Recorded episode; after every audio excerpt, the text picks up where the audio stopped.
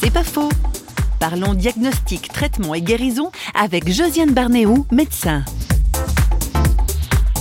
très souvent, nous avons cette illusion qu'en tant que médecin, nous sommes à l'origine de la guérison.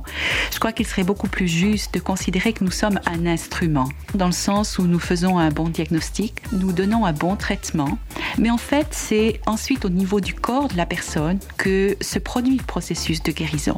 Et nous pouvons éventuellement aller un pas plus loin, qui est le pas de reconnaître la manière dont Dieu nous a créés.